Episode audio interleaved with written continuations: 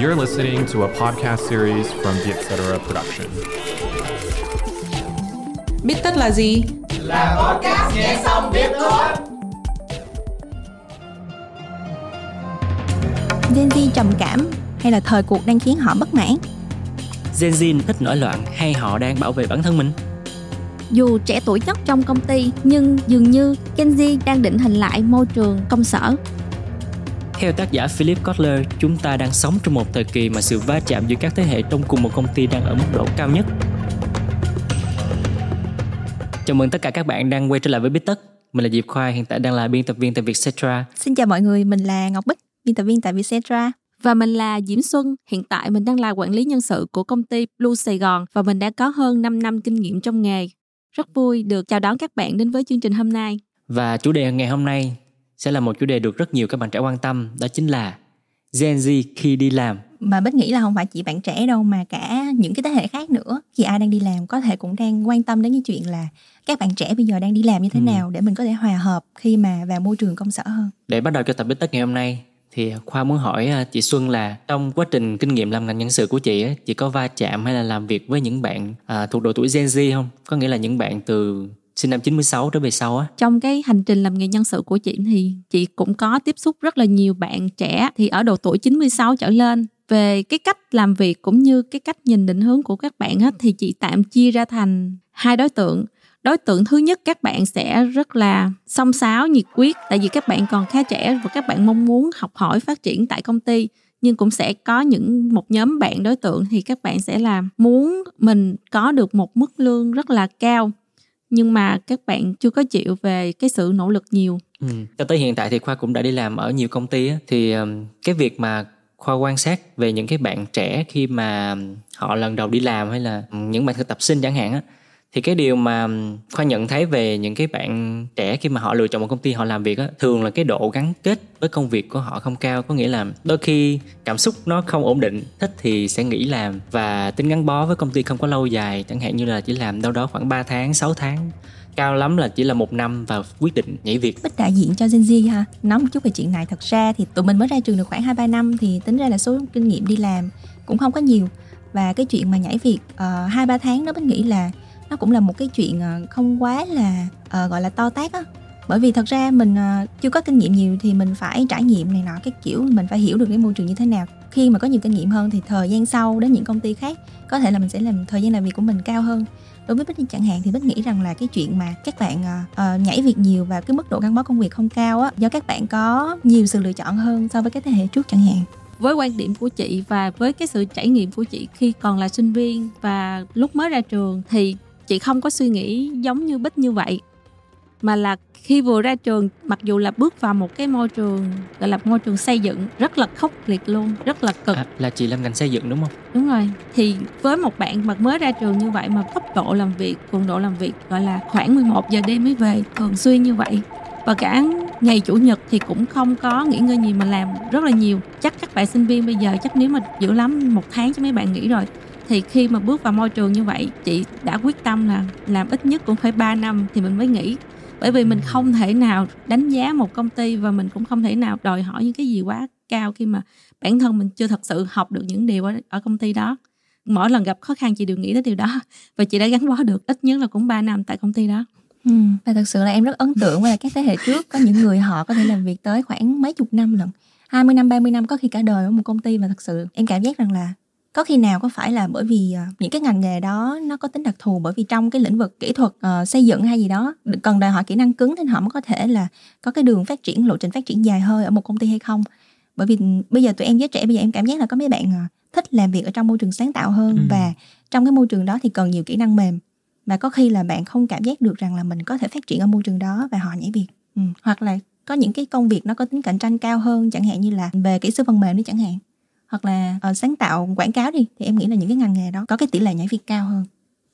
Chị không có nghĩ là cái ngành nghề nào nhảy việc cao mà quan trọng là khi bạn bước vào một cái môi trường làm việc khi bạn đã xác định được là cái nơi này nó sẽ giúp bạn phát triển được và bạn thể hiện được cái năng lực ở đây bạn góp phần được cho công ty phát triển và bạn muốn gắn bó học hỏi ở đây thì bạn đó bạn sẽ ít có nhảy việc hơn còn nếu như bạn nào chưa có xác nhận được cái việc là mục tiêu tương lai của mình á, thì bạn sẽ nhảy hoài. Bởi vì thứ nhất, không có biết mình thích nghề gì hết trơn á, không biết mình làm được cái gì luôn. Rồi mình sẽ bị mông lung, mình không có một mục tiêu cố định, thì bạn sẽ nhảy thôi. Khi xác nhận được mục tiêu rồi á, thì cho dù nó thật sự khó khăn ở tại công ty đó nhưng mà ở những cái mức cơ bản giống như là lương công ty thanh toán đầy đủ đúng hạn cho các bạn về chính sách cũng tương đối thì chắc chắn là một bạn nhân viên có cái mục tiêu thì các bạn sẽ cố gắng phát triển và bạn sẽ rất dễ dàng đạt đến cái vị trí quản lý ừ. Ừ. em cũng đồng ý với chị về cái chuyện đó bây giờ người ta hay gọi Gen Z là một cái thế hệ lạc lối bởi vì có quá nhiều sự lựa chọn ừ. và em nghĩ là cái chuyện mà các bạn nhảy một phần nó còn nằm ở cái chuyện là các công ty có thực sự chất lượng như chị nói là về chế độ đãi ngộ hay chính sách hay không có những vị sếp rất là trẻ khoảng 34 30 tuổi thôi là họ đã có thể lập công ty để uh, đi tuyển nhân sự rồi. Thì có thể là cái khả năng quản lý của họ có thực sự là đã đạt được cái mức độ gọi là dẫn dắt một cái đội khoảng 20 30 người hay không? Thì uh, Bích có đọc được chia sẻ của một anh nhân sự cấp cao ở một công ty quảng cáo có một chị đồng nghiệp nói với anh rằng là các bạn trẻ bây giờ hình như là không có trung thành như thế hệ của tụi mình nữa. Ừ. thì anh mới nói rằng là cũng không hẳn đâu không có đúng đâu.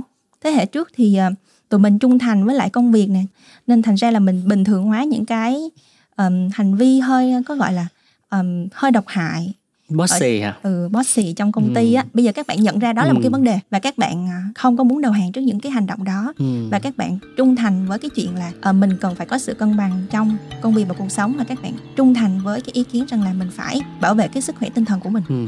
Cái gì điều gì đó xảy ra luôn sẽ từ hai phía đúng không? Các bạn trẻ Gen Z họ cũng có cái lý của họ khi mà uh, họ đưa ra tại sao là tôi nhảy việc như thế tại vì đôi khi là cái nơi mà họ họ đã chọn không phù hợp thì đi thôi.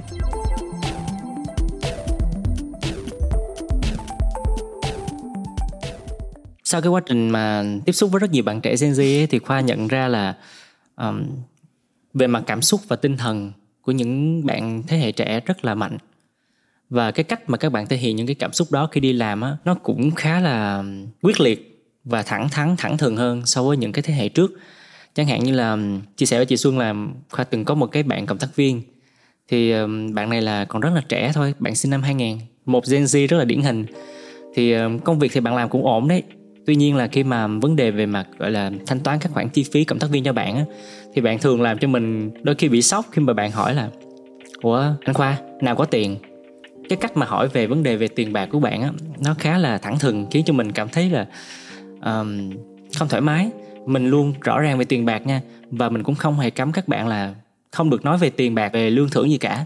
Nhưng mà vấn đề ở đây là cái cách thể hiện và cái cảm xúc các bạn truyền vào cái lời hỏi đó khiến cho mình cảm thấy là cái khoảng cách thế hệ nó thật, đã thật sự diễn ra.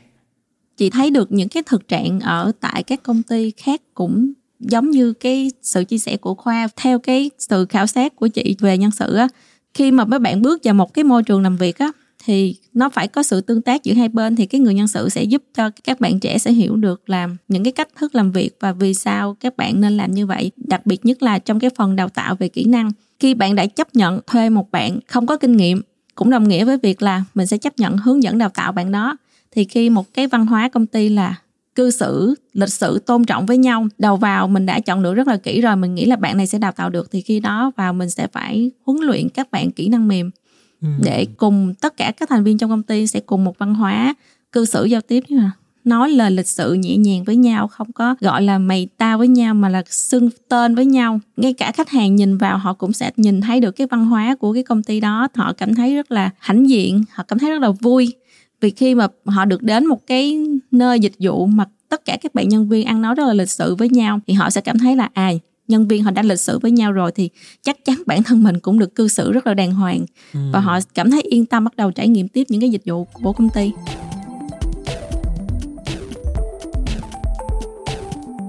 Chị có gặp những cái trường hợp nào mà điêu lương đi nói về chuyện tiền nông đi chị có cảm nhận được cái sự khác biệt nào giữa thế hệ Gen Z với là những thế hệ khác khi nói về chuyện đó không? Chị thấy có sự khác biệt khá lớn. Thứ nhất là các bạn chưa có một cái thời gian dài để trải nghiệm thì khi đó các bạn nghĩ là à mình mới ra trường mình muốn cái mức lương 15 triệu, nhưng các bạn đã quên rằng là phải nên coi cái bản mô tả công việc của nhà tuyển dụng là với mức lương 15 triệu đó. Thì nhà tuyển dụng họ sẽ yêu cầu bạn có cái, những cái kỹ năng, những cái kinh nghiệm, những cái yêu cầu như thế nào với cái vị trí các bạn đang ứng tuyển vào. Thì chị đang thấy là à tại sao các bạn này mới ra trường thôi, kinh nghiệm đi thực tập cũng không có luôn. Thì các bạn lại đang mong muốn với cái mức lương cao như vậy. Chị vẫn cho các bạn là đến phỏng vấn thì bắt đầu mình coi cái cái cách mà các bạn làm việc cách các bạn ứng xử thì mình coi cái kỹ năng của các bạn, rồi coi những cái kinh nghiệm của các bạn là trong cái thời gian đi học đã có từng trải nghiệm làm việc ở công ty nào hay chưa. Thì mình mới giải thích cho các bạn là à cái mức này nè, em muốn công ty vẫn đáp ứng được, nhưng với điều kiện là trong thời gian bao lâu và với cái mức cố gắng của các bạn trong bao lâu thì các bạn sẽ đạt được cái mức này theo quan điểm cá nhân của khoa, khi mà làm việc với những cái bạn trẻ thì khoa thấy là đối với các bạn title nó cũng, title có nghĩa là cái chức danh khi đi làm ấy, mà họ chỉ cần được công nhận cái năng lực và cái sản phẩm mà họ làm ra thôi. Nó sẽ không có cái sự thăng tiến như hồi xưa là người ta gọi là cái career path, là thăng tiến từ mức này mức này từ junior lên senior, rồi lên leader hay lên manager này kia.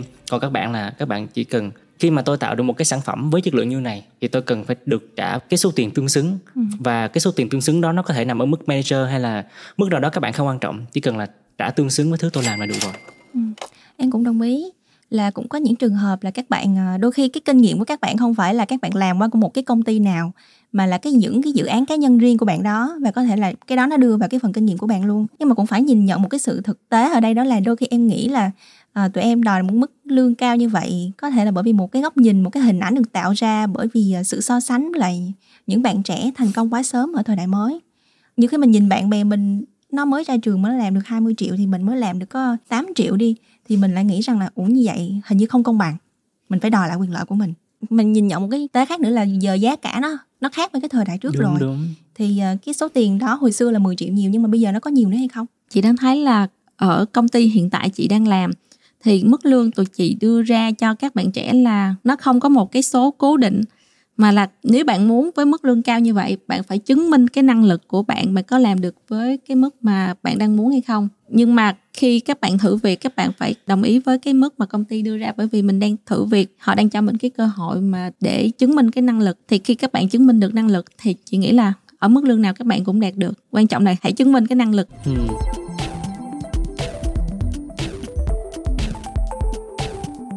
cái sự nhìn nhận về mặt năng lực của các bạn trẻ bây giờ nó cũng khác với hồi xưa nữa. Chẳng ừ. hạn như ngày trước là mình nói là mình ghi trong cái cv của mình là năng lực và thiết kế chẳng hạn là có nghĩa là mình phải biết về photoshop chẳng hạn. Là những cái phần mềm rất là chuyên nghiệp luôn. Còn bây giờ khoa từng gặp những cái bạn gen z nào cái cv các bạn ghi là khả năng thiết kế.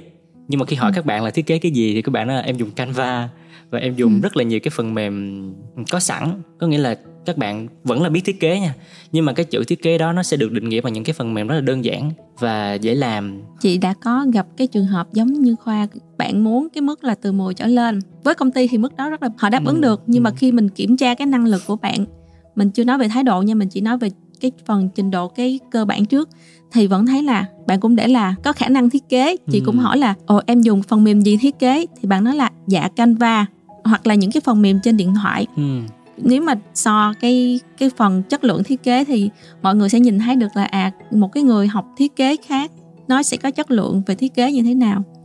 Với những bạn trẻ như vậy á, thì mình sẽ hướng dẫn các bạn là nên học những cái phần thiết kế theo cái phần mềm thiết kế chuyên nghiệp thì nó sẽ giúp cho cái công việc của các bạn phát triển thì cái mức lương của các bạn muốn nó sẽ dễ dàng hơn. Ừ. thì tùy vô từng nhà tuyển dụng mà họ sẽ đặt ra cho em là cái phần nào của cái phần mềm nào cần các bạn biết sử dụng qua. Bởi vì nó sẽ ưu tiên cao hơn cho các bạn biết sử dụng cái phần đó. Ừ.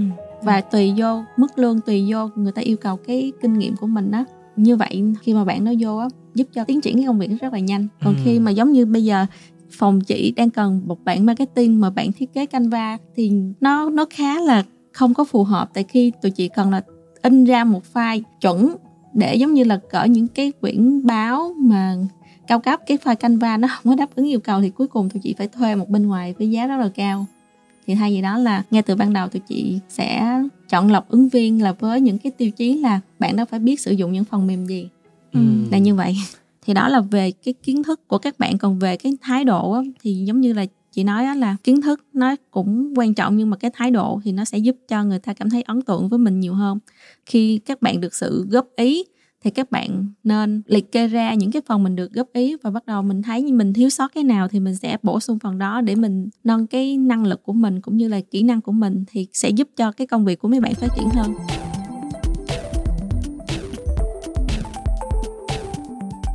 Hiện tại trong một công ty có rất nhiều thế hệ va chạm với nhau. Chuyên gia về marketing ông à, Philip Kotler thì ông mới nói là đây là cái thời kỳ mà rất là đặc biệt trong lịch sử khi mà trong rất nhiều công ty tồn tại rất nhiều thế hệ va chạm với nhau từ người sáng lập cho tới người thấp nhất có thể là bạn intern chẳng hạn là khoảng cách thế hệ cực kỳ cao và tất cả những các thế hệ đó đều có những cái suy nghĩ và những cái tư duy khác nhau và cứ va chạm lẫn lộn với nhau như vậy. Thì thường để mà nó không có xung đột tại một công ty với rất nhiều cái độ tuổi khác nhau á thì đầu tiên là công ty luôn luôn sẽ có một cái định hướng chung, một cái văn hóa chung. Rồi sau đó khi người ta có những cái chiến lược chung đó, mình sẽ có ra cái bản tuyển dụng với một cái định hướng. Tại tụi chị sẽ có về cái độ tuổi luôn. Thì để làm gì? Cái độ tuổi đó là để mình gom một cái văn hóa của những cái người đó cùng cái khoảng độ tuổi với nhau. Và khi nằm một cái khoảng độ tuổi với nhau thì mình sẽ rất là dễ dẫn cái văn hóa công ty nó đi cùng một hướng với nhau. Đó là về xác định cái độ tuổi. Ừ mà nói đi cũng phải nói lại, nãy giờ mình hơi hơi ờ, mổ xẻ nhiều về các bạn Gen Z quá. Thật ra là khoa thấy các bạn cũng có rất là nhiều điểm tốt. Tại vì các bạn sinh ra là trong thời đại về digital. Sinh ra trong một thế giới là có điện thoại, thông minh, có mạng xã hội. Thì cái ưu điểm và cũng là cái thế mạnh rất là lớn của các bạn đó là ờ, cái tư duy về rất là nhiều cái lĩnh vực mà đáng lẽ là ngày xưa mình phải kiểu mình phải lớn tuổi một chút xíu mình mới tư duy tới. Còn các bạn bây giờ ngay từ trẻ các bạn đã tư duy đó chính là về tài chính cá nhân. Xung quanh khoa có rất là nhiều bạn còn trẻ nhưng mà họ đã tìm hiểu về đầu tư ờ, tiền kỹ thuật số. À, họ chơi chứng khoán hay là họ đầu tư mua bán những cái sản phẩm ảo trên mạng này NF, NFT này nọ. Hoặc là các bạn tự kinh doanh bởi vì các bạn có rất nhiều công cụ. Thì rõ ràng đó cũng là một cái cái sự khác biệt giữa các thế hệ còn bây giờ thậm chí là khoa là millennial là khoảng 30 tuổi rồi đúng không? Là mình chỉ là à, lo cho gia đình rồi xây dựng gia đình rồi chăm sóc con cái rồi xung quanh bạn bè. Đó nó vào một cái khuôn thôi. Mà thậm chí đến đến tuổi này thì mình mới nghĩ là cần các ổn định về tài chính về tài chính cá nhân. Lúc này mình mới biết các bạn rất là còn trẻ mới 20 tuổi thôi mà các bạn đã muốn xây dựng về tài chính của mình thật là ổn định rồi. Và các bạn thậm chí là nhiều người cũng muốn nghỉ hưu sớm nữa. Thì đó là một cái sự khác biệt thế hệ rất là rõ ràng luôn. Giống như khoa nói là độ tuổi nó chỉ là đánh giá ở một cái phần nhỏ thôi quan trọng là từng cá nhân của những bạn đó hoặc bạn sẽ suy nghĩ cái gì, hành động cái gì và chọn lựa cái gì cho cái cuộc sống của mấy bạn. Thì nếu một bạn chọn lựa tích cực, chắc chắn là tương lai của bạn sẽ tốt các bạn có thể chọn tự kinh doanh hoặc là chọn đến một công ty để thực tập rồi sau đó các bạn trải nghiệm thực tập tại công ty và các bạn đi làm. Có rất là nhiều lựa chọn mấy bạn, quan trọng là nếu như các bạn nghĩ đến tương lai của mình, các bạn chọn điều tích cực, chọn môi trường tích cực để phát triển thì chắc chắn là cho dù nó là độ tuổi nào thì nó vẫn giúp cho cái tương lai bạn phát triển nhiều.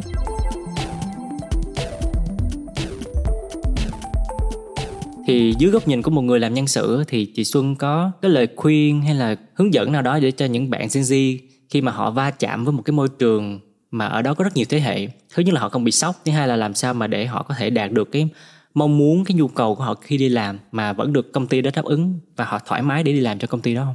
Với ý kiến riêng của chị và trải nghiệm của chị khi chị cũng là sinh viên giống như các bạn. Ngày xưa thì cái việc đầu tiên khi mình còn là sinh viên luôn, hoặc là bạn mới ra trường, tốt nhất là trong thời điểm mình đang đi học, mình nên chọn một công ty để thực tập hoặc là mình thực tập nhiều lĩnh vực để mình có kinh nghiệm, mình học hỏi phát triển. Và khi mà mình ra trường á, mình sẽ có đủ những cái kiến thức, kỹ năng, chứ mình không có đợi là đến thời điểm mình ra trường xong rồi bắt đầu mình mới tìm cái kinh nghiệm thì nó quá muộn. Ừ. trong giai đoạn là sinh viên, vẫn tốt nhất là ngoài, các thầy cô ở trường ra thì nên tham gia nhiều cái câu lạc bộ sinh hoạt bên ngoài và tìm cho mình một người thầy với cái nghề mình yêu thích.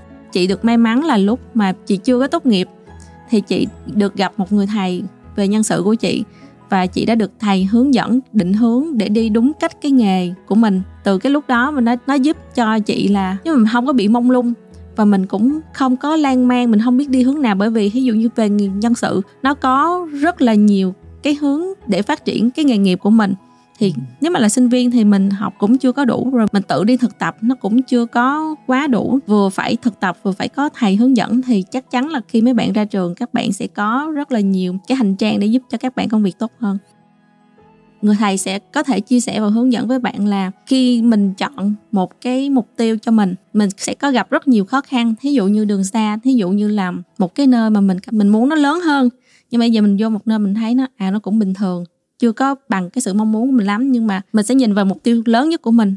Thì khi nhìn mục tiêu chính của mình học hỏi phát triển ở một cái môi trường mình thích ví dụ như chị thích công ty về bút chị sẽ chọn công ty về bút và ừ. chị sẽ nhìn cái mục tiêu chính của mình và mình đi thẳng mục tiêu chính thôi. Ừ. chị không đi những mục tiêu rẻ và khi ai đó nhìn những mục tiêu rẻ mình sẽ quên mục tiêu chính của mình và mình đi hoài không tới mục tiêu chính thì những ừ. bạn trẻ sẽ cần đầu tiên chọn một người thầy thứ hai là đi thực tập thứ ba là hãy nhìn mục tiêu chính của mình mà đi thì nó ừ. sẽ giúp cho các bạn đi nhanh hơn và đi vững hơn với cái đường mình chọn ừ. cảm ơn cái chia sẻ này của chị Xuân thật ra em cũng mới nhận ra một cái bài học gần đây à, một người anh có nói với em rằng là thế hệ bây giờ đòi hỏi quá nhiều và đôi khi cái sự đòi hỏi đó là mình đòi hỏi sự hoàn hảo. Cái thế hệ của tụi em là đòi hỏi một cái sự hoàn hảo. Nên thành ra khi có một cái điểm nhỏ nào đó mà bất đồng không thích thì tự nhiên là mình đánh giá nguyên cái tổng thể đó không tốt luôn. Thì cái đó là em nghĩ là uh, một cái góc nhìn của thế hệ tụi em hoặc hoặc là chỉ là riêng bản thân em thôi. Có một cái nữa là mình nói về Gen Z này nọ các kiểu đó, nhưng mà thật ra cái Gen Z mà người ta chia ra Gen Z Gen Y là chỉ là một cái um, cụm từ từ marketing từ sale thôi. Người ta chia ừ. ra để người ta có thể phân nhóm khách hàng. Ừ phân nhóm khách hàng. Thành ra là uh, mình dùng cái từ Gen Z để chỉ chung những cái bạn năm 97, 96 trở ừ. đi thì uh, đôi khi là đánh đồng cả một thế hệ ừ. Ừ. có những cái điểm tốt và điểm không tốt ở tất cả các thế hệ và những cái chuyện mà uh, tụi mình thấy như là các bạn trẻ bây giờ đòi hỏi cái sự cân bằng trong công việc và cuộc sống nhiều hơn uh, có thể là họ nhìn thấy họ đồng cảm từ cái chuyện ba mẹ của mình chẳng hạn họ đi làm khổ cực quá thì bây giờ họ muốn thay đổi thôi họ chỉ muốn cùng những cái thế hệ khác cùng thay đổi cái môi trường làm việc tốt hơn chứ không phải là họ đang nổi loạn hay là họ đang uh, bất mãn và có ừ. thể là do cái cách chia sẻ và cái cách uh, truyền đạt lại với các thế hệ khác nó chưa được thông suốt nên thành ra là uh, các thế hệ không cùng đi tới được cái đích đó chứ không phải là các bạn đang muốn chống đối lại gì cả ừ. Ừ. khoa thì nghĩ là mình nên nhìn một thế hệ một cách khách quan hơn ừ. và mình đừng có cố gắng dán nhãn uh, Gen Z thì phải là như này Gen Z là đi làm sạch sẽ như này nọ bởi vì trong Gen Z thì có rất là nhiều bạn và sinh ra rất là nhiều năm khác nhau và các bạn cũng sẽ có những cái cư xử khác nhau. Thì mình không thể là mà cứ chụp mũ các bạn như vậy được. Đối với khoa thì nếu mà sau này khoa có làm việc với những bạn Gen Z thì mình cũng sẽ từ tố hơn. Mình không có tiếp xúc với người đó là Gen Z là mình sẽ nghĩ là, ồ, Gen Z chắc sẽ hành xử như này như này. Mình sẽ không làm như vậy nữa mà mình cố gắng lắng nghe các bạn, thử xem là mình có thể có một cái điểm trung hòa nào đó để mình làm việc với các bạn. Bởi vì thực sự làm việc với những bạn Gen Z rất là vui. Mình thấy mình trẻ ra rất là nhiều luôn. Nếu mà bỏ qua cái cơ hội để làm việc với các bạn thì mình thấy tiếc cho nên mình sẽ cố gắng. Ok. Tuy tôi già nhưng tôi sẽ cố gắng đua theo các bạn để có thể tìm được những cái niềm vui của tuổi trẻ trở lại với mình. Và chắc chắn là ở một thế thế hệ trẻ thì họ sẽ có những cái tư duy mới. Mình sẽ ừ. không bao giờ có được hết. Ừ. và chính những cái tư duy đó sẽ cũng làm cho mình phát triển luôn và khoa rất là đánh giá cao cái điều đó. Ừ. thực sự là bích cũng bất ngờ bởi vì bích với anh anh khoa là thuộc hai thế hệ khác nhau. Và khi mà làm việc chung với anh khoa thật sự là có những lúc ý kiến của hai người không được uh, hòa hợp với nhau nhưng mà mình Ồ, rất là à? tôn trọng. Mình rất là vui bởi vì uh, anh khoa cũng có sự cởi mở với những ý kiến của mình và mình cũng không phải gọi là quá cố chấp với cái ý kiến của của ừ. cá nhân. Thành ra là uh, hai người có thể làm việc hòa hợp với nhau hơn. Chị cũng đồng ý với cái ý kiến của khoa khi mà làm việc cùng với những bạn trẻ như vậy. Có một lần là trong một cái chương trình của công ty thì chỉ có một nhóm bạn thực tập sinh đa số là năm 2 và năm nhất cái sự song sáo của các bạn cũng khá cao sáng tạo của bạn cũng rất là nhiều và sự nỗ lực của các bạn rất là nhiều mặc dù là à chưa có ra trường đi làm nhưng mà vẫn song sáo với chị làm việc tới gần 10 giờ để cho xong cái chương trình ừ. thì mình phải nhìn nhận là mình không có thể nào đánh đồng nguyên một cái thế hệ được mà mình ừ. phải xem xét tùy trường hợp như thế nào để chọn được một cái nhóm thực tập sinh tốt thì tụi chị cũng phải chọn lọc rất là nhiều nhóm thực tập sinh thì mới chọn lọc ra được khoảng 5 bạn có thể đi cùng với công ty thực tập lâu dài. Nên chị rất là cảm ơn khoa, cảm ơn bích đã cùng với chị có những cái chia sẻ để có thể giúp những cái bạn trẻ họ có thêm những cái kinh nghiệm để họ có thể chuẩn bị tốt cho cái tương lai của họ sau này. Cảm ơn chị Xuân rất nhiều và chương trình hôm nay của chúng ta đến đây là hết. Cảm ơn mọi người đã lắng nghe tập bích tất lần này. Nếu có ý kiến hoặc gợi ý cho những chủ đề tiếp theo thì xin mời tất cả các bạn hãy gửi về bít tất a com Hẹn gặp lại các bạn ở những tập bít tất sau nha. Podcast Bít tất được thu âm tại Vietcetera Audio Room chịu trách nhiệm sản xuất bởi Văn Nguyễn và Huyền Chi.